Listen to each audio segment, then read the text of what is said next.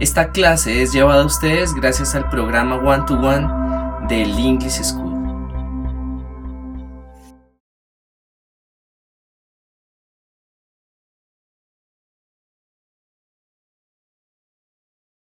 Ok, bienvenidos a la segunda parte. En este momento les voy a mostrar cómo me envié el archivo al iPad, suponiendo que yo soy un usuario.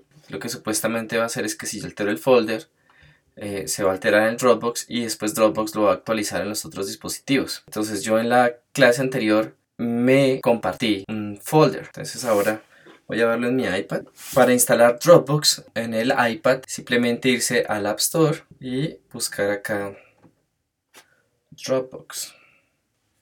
Para descargarlo obviamente hay que tener el Apple ID y descargar Dropbox.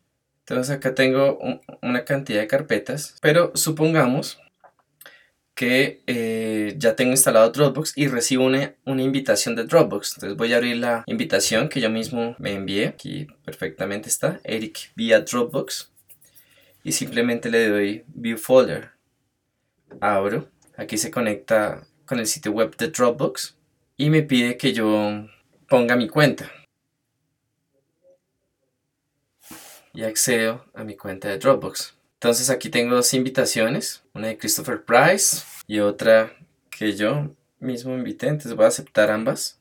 Aquí voy a regresar a la mía, entonces sharing. Aquí me dice que hay otra invitación a folder. Y aquí simplemente le digo aceptar. Entonces ahí puedo ver los dos libros que me he enviado por medio de Biblioteca Alejandría, la carpeta a la cual yo me inscribí. Eso está bien en el browser, pero vamos a mirar cómo se ve en la aplicación. Entonces, por haber aceptado, si yo entro a Dropbox, aquí está, en Dropbox debería estar también em, esa misma carpeta, Biblioteca Alejandría. Selecciono Biblioteca Alejandría y aquí están los dos libros. Entonces voy a tratar de descargar alguno. Entonces lo, primero que veo con esto es que el EPUB no lo puedo ver. No lo puedo ver porque Dropbox no es un lector universal de archivos. Una de las aplicaciones que me permite ver EPUB es iBooks. Entonces voy a presionar el botón que de descarga y voy a seleccionar iBooks. Y ahí está. Happy Prince and Other Tales. Selecciono otra vez Library. Y aquí llego abajo. Entonces voy a ponerlo arriba, junto con los poemas seleccionados de Oscar Wilde. Ok, entonces en la segunda parte del tutorial voy a representar el papel de un estudiante. Digamos que The Happy Prince and Other Tales es un libro que me ha enviado mi profesor. Entonces eh, tengo que leerlo. Voy a abrir el libro y empiezo a leer el libro. Entonces, por ejemplo, this word here. And I can make a note and write on a reflection. Like um, it is like screencast. So I have one note, maybe other note, and maybe from other other chapter. I'm gonna highlight this one. Early the next morning, the mayor was walking in the square below, in company with the town councillors. How shabby the happy prince looked, he said.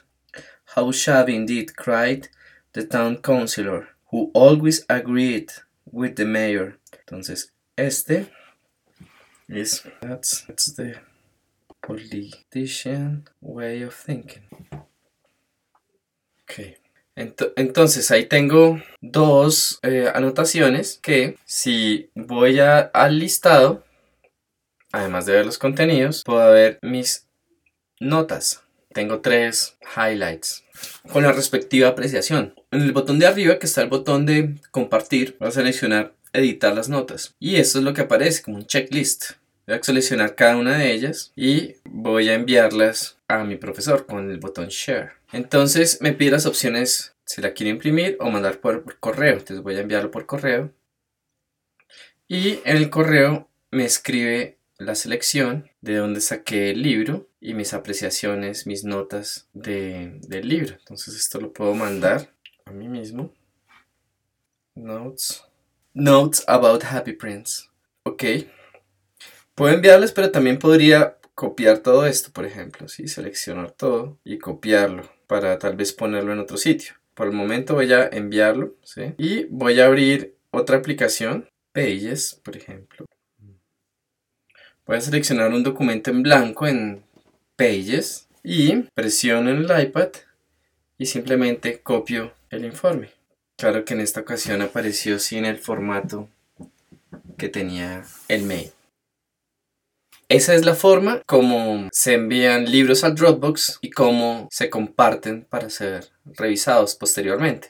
En el próximo capítulo veremos cómo convertir un documento PDF a EPUB. Muchas gracias.